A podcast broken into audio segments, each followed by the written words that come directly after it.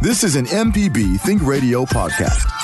To hear previous shows, visit MPBOnline.org or download the MPB Public Radio app to listen on your iPhone or Android phone on demand.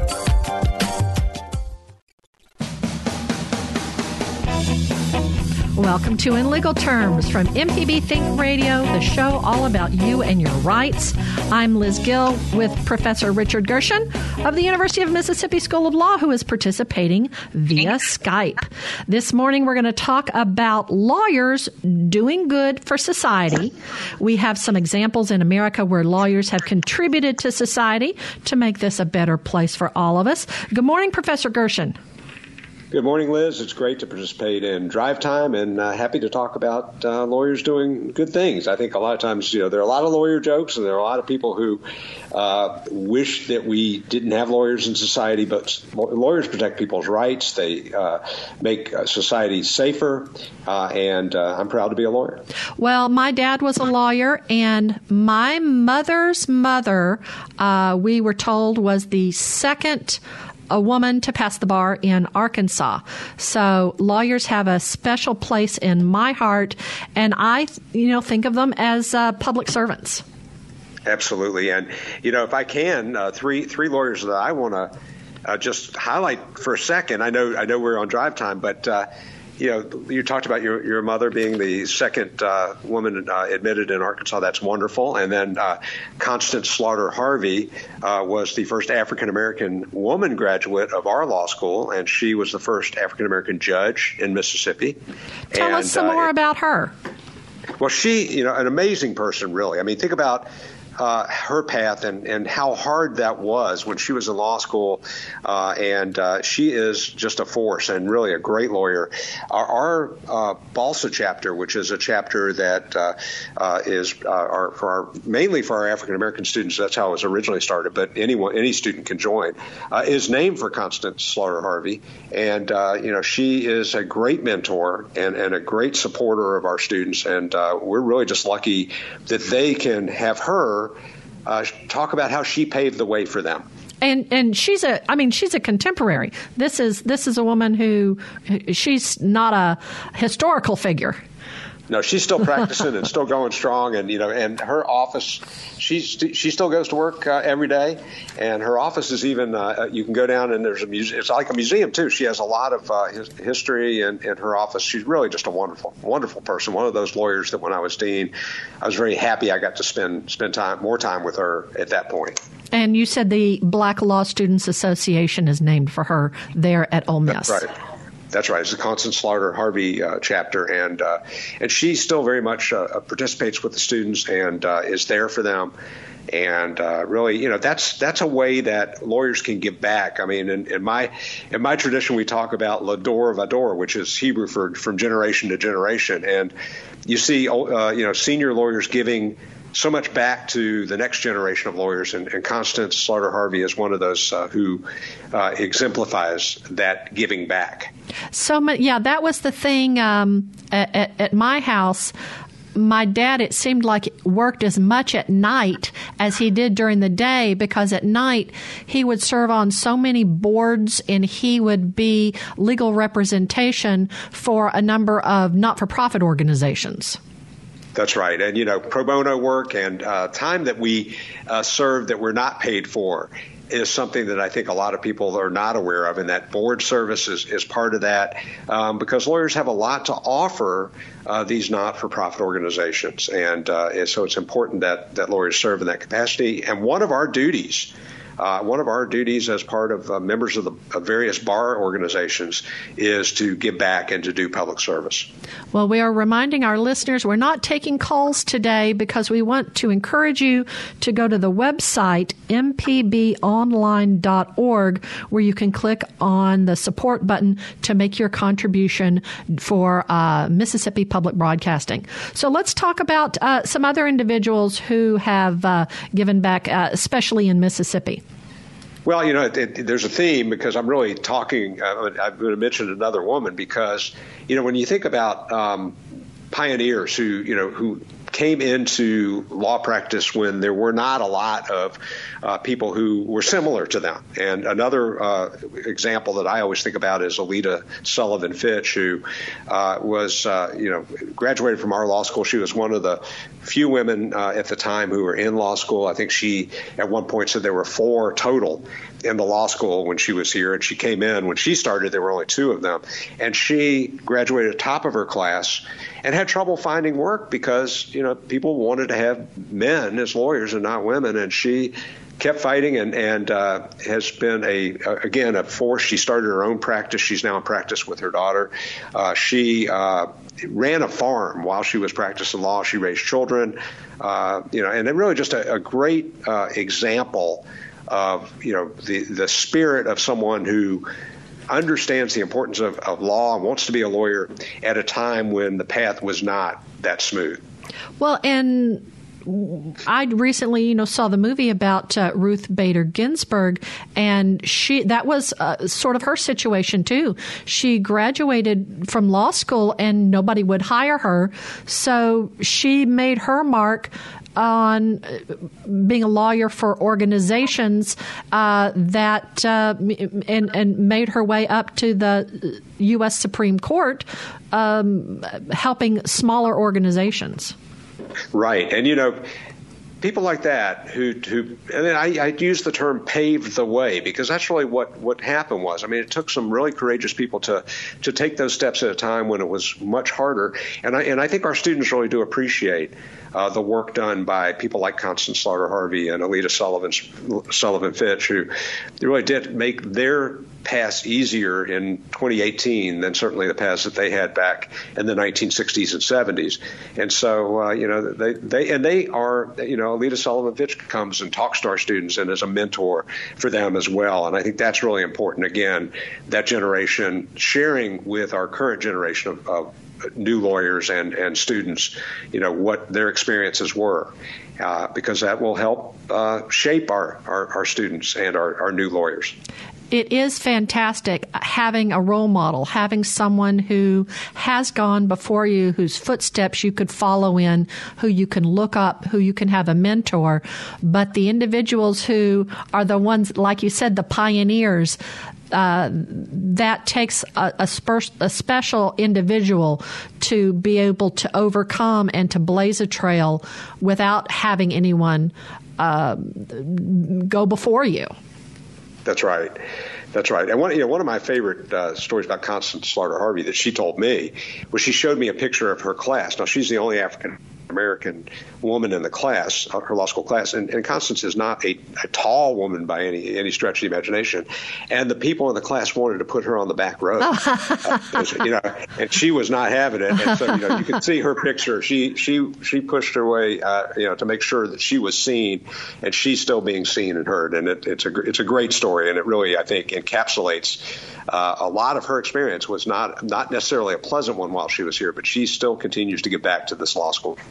Fantastic. Uh, another one that you we had mentioned uh, talking about when we were preparing for this show was uh, Mary Ann Connell. Tell us about her. Well, and Mary Ann Connell has actually been a guest on this show. I mean, mm-hmm. she uh, served as the university counsel for the University of Mississippi, and uh, and has been on the uh, school board here in Oxford, and still an active practicing lawyer. Has an autobiography out. Uh, really, just an, an amazing person. Uh, she will tell a story about how when she first started practicing uh, law, that her one, one, of her first clients came and wanted to you know talk to a lawyer, and she said, "Well, I'm a lawyer." And and the person looked at her and said, "No, you can't be a lawyer. You you're you should be at home raising children." And, and in fact, she was raising children at the time, but she also was a lawyer and uh, and, and a, a, great one. And, and finally, uh, she built a relationship with that that particular client. But he did not want to have a woman be his lawyer, and she's one of the best uh, best lawyers in the state and one of the most respected lawyers in the state. And you know, um, so uh, her book is well worth reading too. It's really a great story of her her, her life, and that story is in there about uh, about the time that uh, she a client came to her and didn't didn't want a woman handling his case. That that's great, and it's wonderful that Mississippi has such lawyers who have gone ahead and uh, you know not only done their job but then gone above and beyond to help uh, Mississippi, help society. That's right, and that's what you know. That's what this this drive is about as well as you know how uh, how public broadcasting helps Mississippi and helps society too by educating people about you know issues about medicine, about uh, fixing things, about law, about uh, you know just lives, their lives in general, and uh, you know there's a lot that this station does to help people in the same way that these lawyers are helping people as well. Okay, and Professor Gershon, that was the perfect segue. We're going to bring in uh, MPB's Mike Duke. So, Professor Gershon, you hang on for about uh, eight minutes while we uh, do a little fundraising here at Mississippi Public Broadcasting.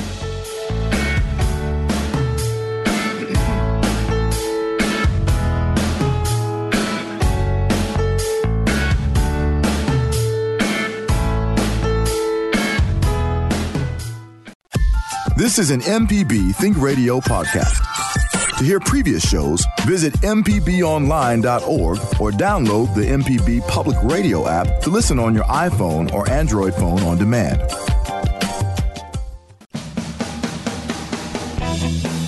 Welcome back to In Legal Terms. Now, we realize that not everybody has a chance to listen to our show live, so if you've missed any of this program or any of our other programs, you can listen to the show at mpbonline.org slash in legal terms. It's also available on the MPB Media app, as are all our local shows. I'm Liz Gill, and here via Skype is Professor Richard Gershon of the University of Mississippi School of Law. We're not taking your calls today today, your legal calls today, because we're doing a pledge drive. Uh, the phone number to make a contribution is 1 888 372 4483 or the same place where you can get our old shows. You can go to mpbonline.org or the media app uh, to make a contribution. Um, Professor Gershon, um, our country is mobile a lot today, so we may have some listeners who aren't familiar uh, with Attorney General, former Attorney General uh, Michael Moore. Tell us a little bit about uh, what he did for Mississippi and America.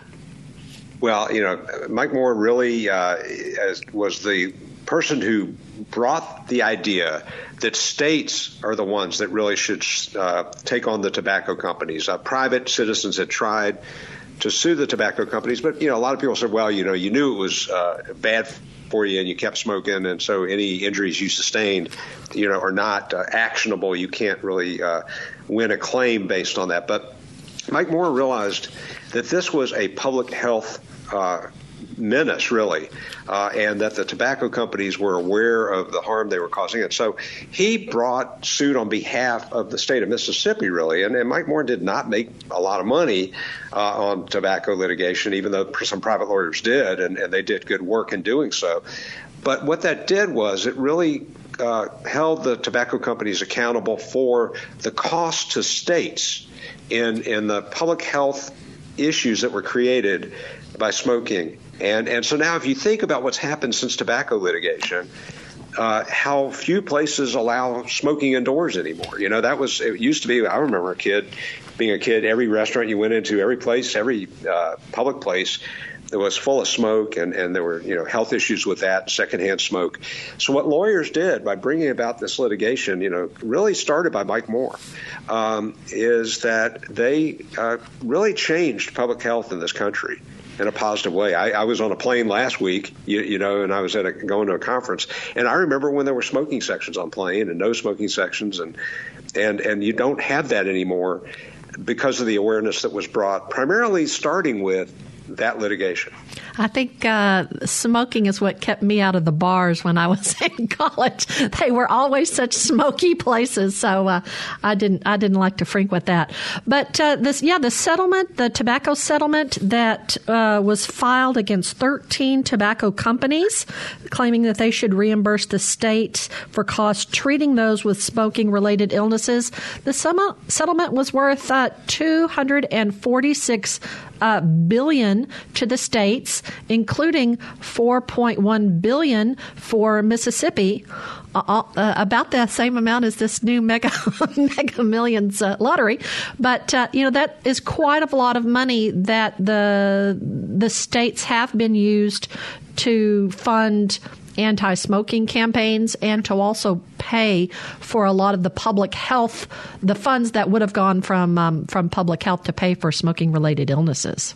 That's right. And even, you know, there's, a, there's an organization uh, called the Rat Pack and that still uh, operates in Mississippi, where high school students go to elementary schools and and you know sing and dance about uh, you know while giving education about the, the harm of smoking. And the hope is that not only will these uh, elementary school children not uh, uh, smoke, but that they'll go home to their parents and talk to them about the harm caused by smoking and secondhand smoke. And that was all still funded by that tobacco litigation. And, and Mike Moore was uh, the one who had that idea for the Rat Pack. And, and then what happens is the students who participate at the high school level, the ones who uh, participate in Rat Pack, get funding towards their college education of $1,000 for each year that they participate in Rat Pack. So it's still paying back. I mean, this is years after that litigation took place in the 1990s.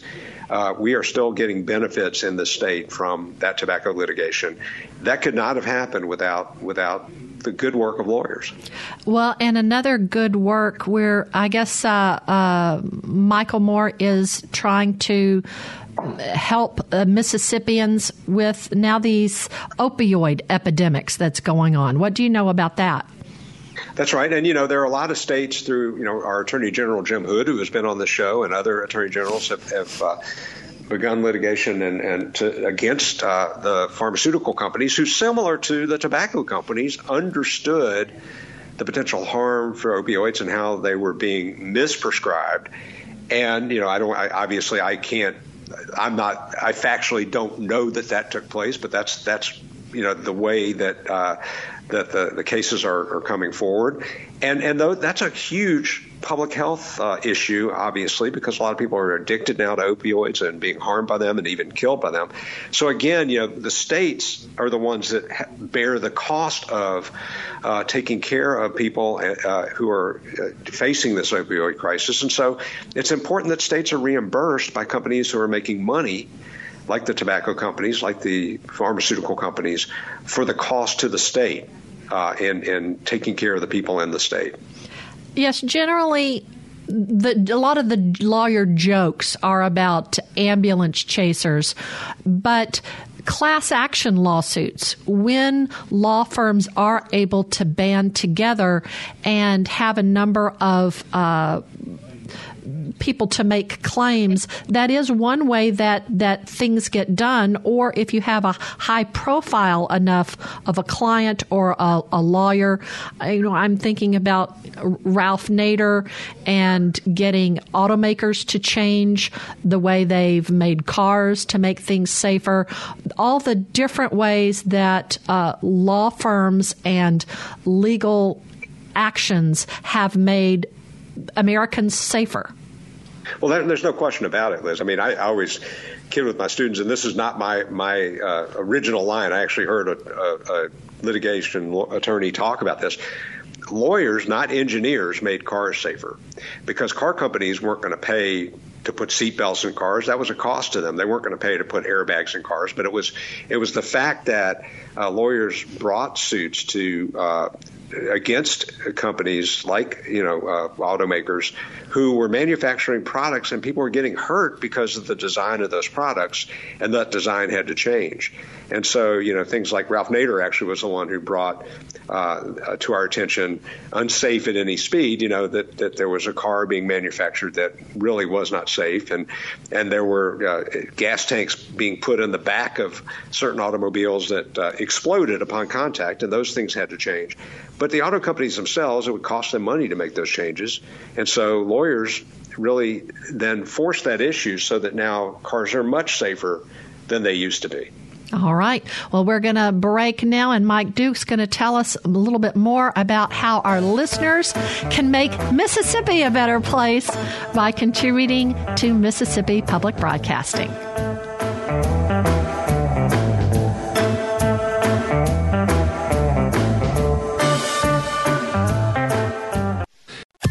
This is an MPB Think Radio podcast. To hear previous shows, visit MPBOnline.org or download the MPB Public Radio app to listen on your iPhone or Android phone on demand. You're listening to In Legal Terms on MPB Think Radio.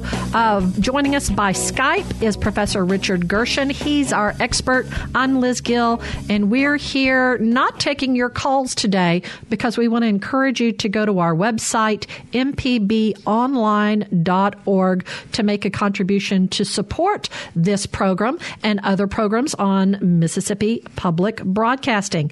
Um, Professor Gershon, now let's talk a little bit about different different organizations that are available to Mississippians uh, to, that are doing good. Let's let's start with the Mississippi Access to Justice Commission.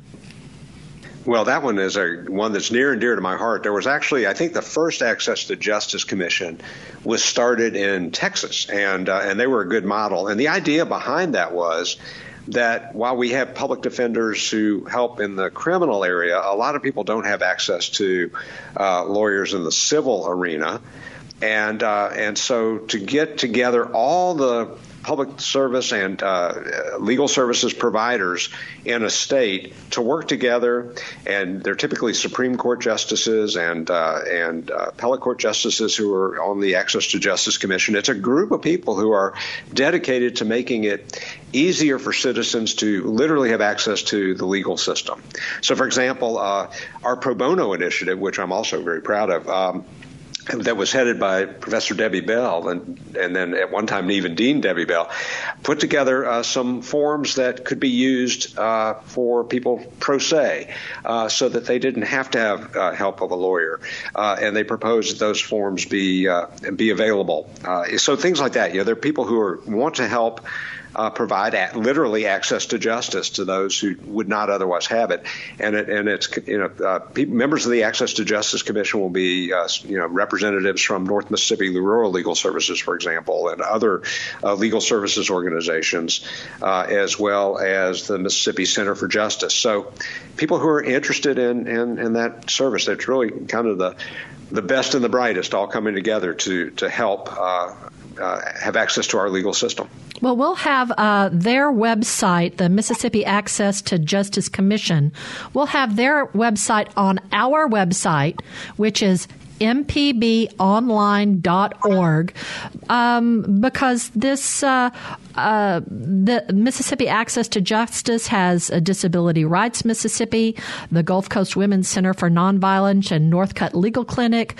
Uh, a number of things at the University of Mississippi, law clinics. Mississippi College has a law clinic program. Um, Southern Poverty Law Center, North Mississippi Rural Legal Services, as you mentioned, Mississippi Workers Center for Human Rights, Volunteer Lawyers Project. All of those those are under the umbrella and have uh, information on the Mississippi Access to Justice Commission's website. Right, and the idea behind it was really, I, I, think the original idea in Texas was we got all these organizations doing good. Let's let's get them together, and and you know rather than having them maybe compete against each other, uh, let's have them work together uh, for common goal, and that or common goals, as you mentioned, there are lots of different goals under the umbrella of the Access to Justice Commission. So it's been a really positive uh, uh, thing in, in, Mississippi. I was fortunate to, to be kind of an, an, ex officio member when I was dean here, and got to see the good work that was being done and the contributions being made by all those organizations. Well, and one of the organizations is uh, the MacArthur Justice Center, who we had on in legal terms on April 10th 2018. So if you do go to uh, MPB's website, mpbonline.org, you can re listen to that show with the MacArthur uh, Justice Center. Right. We're really proud of that organization. They are funded by uh, the Roderick and Solange uh, MacArthur uh, Foundation.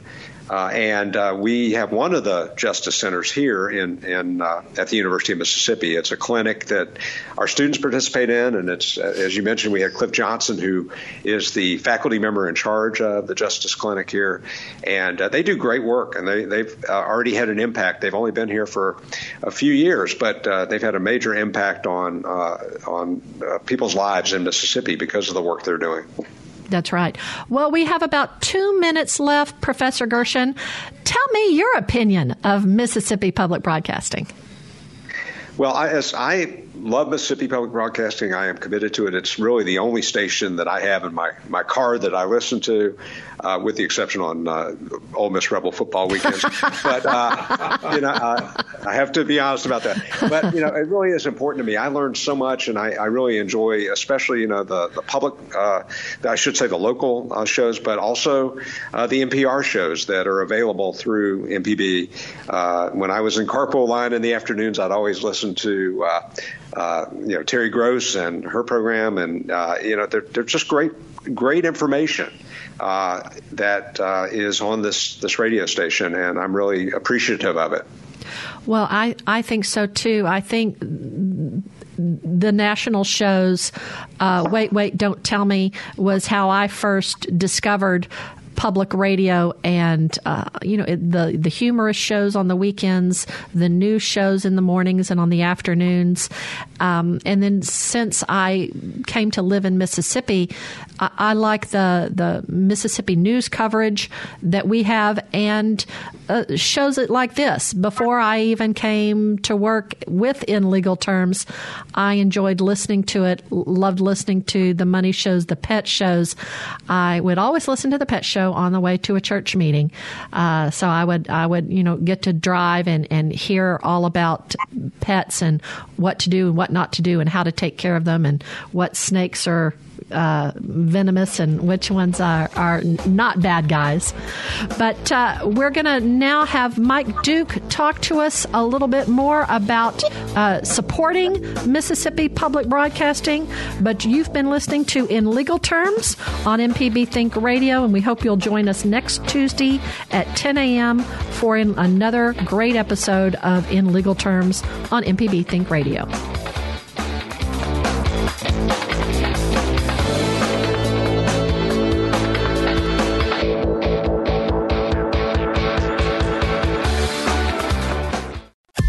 This is an MPB Think Radio podcast. To hear previous shows, visit MPBOnline.org or download the MPB Public Radio app to listen on your iPhone or Android phone on demand.